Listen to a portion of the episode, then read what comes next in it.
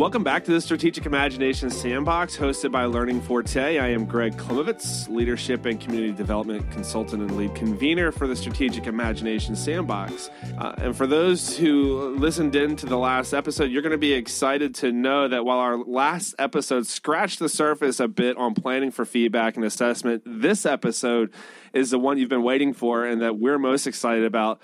Uh, as we begin to integrate and expand the conversation into the actual nuance of the RISE model developed by Emily Wray. So, Emily, please tell us, what is the RISE model and how did it come to be?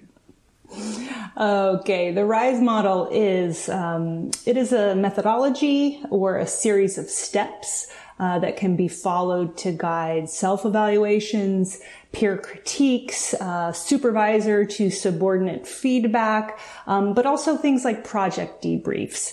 Um, RISE is an acronym. It stands for Reflect, Inquire, Suggest, and Elevate. And when used together, these four levels of the RISE model, they help to structure and facilitate more meaningful conversations about the things that we care about. So here's a little side note, um, and almost like an Easter egg in the Strategic Imagination Sandbox. For those of you who have submitted any of your worksheets and have received feedback from the likes of yours truly, you may notice that the way that we provide feedback to you is structured in exactly what you just outlined, Emily, in terms of that reflect and that inquire and, and whatnot. So I'm just wondering, uh, how can the RISE model be leveraged in a way beyond even that, that can enhance how leaders align their values and those of their organization, create in the midst of real constraints, and move towards desired impact? Great question. RISE as a framework, again, has four levels, which are aligned, um, you know, with Bloom's taxonomy and learning theory. And the idea is that as you move through the steps, you are moving through higher levels of critical thinking and engagement with um, uh, an individual or an idea. And so thinking about leaders who might need to leverage the model for value alignment. Um, you know, it, it starts with reflecting, right? It starts with um, taking a look at personal and or organizational values to inquire into what that means to, to you or to the organization, um, or if you can even identify them. And if so, where they show up or how they show up and how they are operationalized in the organization. Um, it might then take a turn into strategizing or, you know, making suggestions um, for, you know, how to chart a course or where to go from here.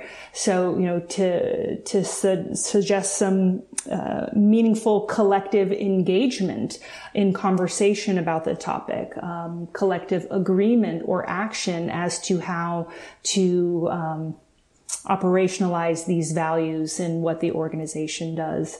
And then I think in terms of elevating, it would be around committing to returning to the conversation, um, you know, with consistency at regular intervals, um, you know, to say, how is this going? And, and engage that process again, you know, to say we, we outlined some things that we wanted to do. We experimented with it. Let's go ahead and assess how that worked. And, you know, from here, we will uh, chart some next steps on this journey. Stacey, I'm curious if you could jump in here uh, as someone who found this model so helpful uh, when you were working with another one of our colleagues at one point. I'm wondering what about this model most attracted you and how, to, how did it really play out practically? So it's interesting. Like a lot of educators, I came into the RISE model thinking about using it to give feedback on educational projects, right? That was the first way that I was going to use it. But then once I learned more from Emily about using it for self-reflection and peer-to-peer reflection and how you could use it for a product or a project reflection or in a group, I was just so struck by how, how having a simple set of questions, um, that are just slightly different in each of these contexts allowed me to become more adept at moving through this more consistently. So I, what I've become very aware of is that I am really quick without the RISE model to jump to suggestion. That my first gut, my own personal in- instinct is to skip the first two pieces, and that by slowing down and doing those, and to that, you know, that reflecting and acknowledging what's happened and what was present and articulating those components slows me down enough to make sure that the relational piece has had time to establish, so that by the time I do get to some other steps, they can be heard or received. The other thing I've discovered is that the inquiry step, where I slow down and ask questions about what they planned, often shifts what I would say in the suggestion step. And so I can tell when I haven't been working through the RISE steps, when I make a suggestion and then someone says, but the contextual reality I was working in, or the context I was working in, didn't allow that. And I'm like, oh, if I had stopped to just make sure we were on the same page, to ask some que- inquiry questions, then I would have made a suggestion that could have been received and was relevant, instead of one that just was the first thing that came to me. Emily, I'm, I, I, for those that are podcasters and listening, that you don't get to see the, the, the joy on faces when someone who's developed something gets that kind of feedback and is like, oh, that's great. So Emily, I'm sure that's, that's refreshing to hear. Uh, that in many ways what's happened with the RISE model is it's put a holy pause in the midst of a, a lot of us who are working with folks to be able to say, oh, let's be intentional and strategic about this feedback. So we are really not only centering the goal, but we're centering the person that we're providing that feedback to, um, so that their value is once again elevated.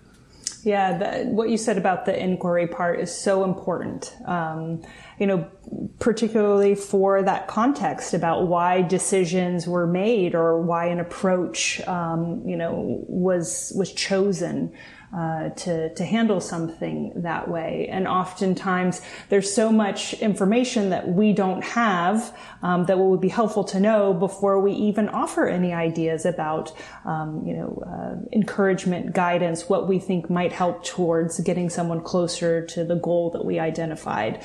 And so certainly, um, you know, just kind of reflecting first and making note of, you know, what stood out to you and why, but then getting quickly into the, you know, the portions that maybe you don't quite understand why, and asking questions for clarity such that you have that more thirty thousand foot perspective on what's going on before you even try to start um, charting a course um, from where you are to where you want to be.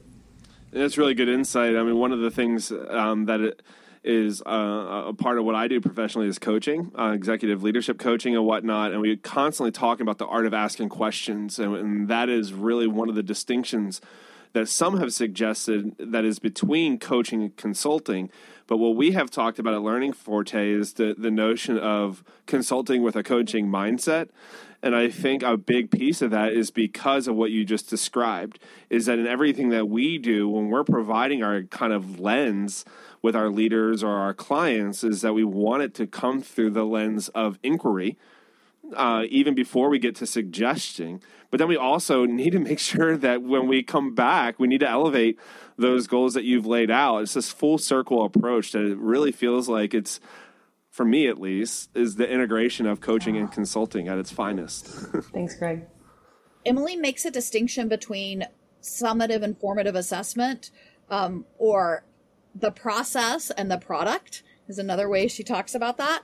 Um, at Learning Forte all the time, we say that formative assessment always and summative assessment when appropriate. So we constantly want to be using feedback in order to improve our learning, improve our processes, and when it is appropriate, evaluate the actual end product, um, which often is in a course or in a when a team is working on something.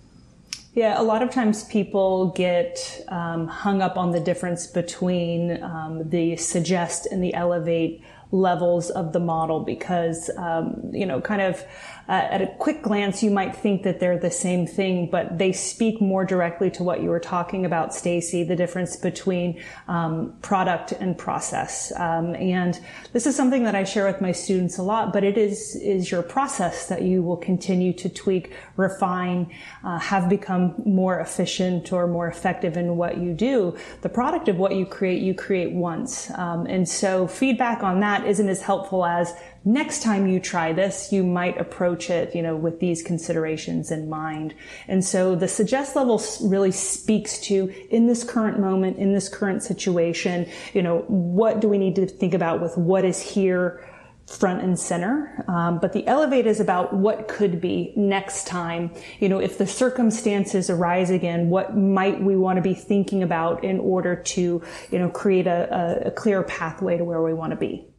Well, Emily, thank you so much for sharing what you've shared. I'm sure you've learned a lot from leaders and organizations along the way. We're really excited for folks uh, within the sandbox to be able to test out and play out this RISE model, which there's going to be some links available to them uh, to check out. Is there anything that you would recommend first and foremost for those who are listening um, to this episode about where to go uh, if they're interested in some resources?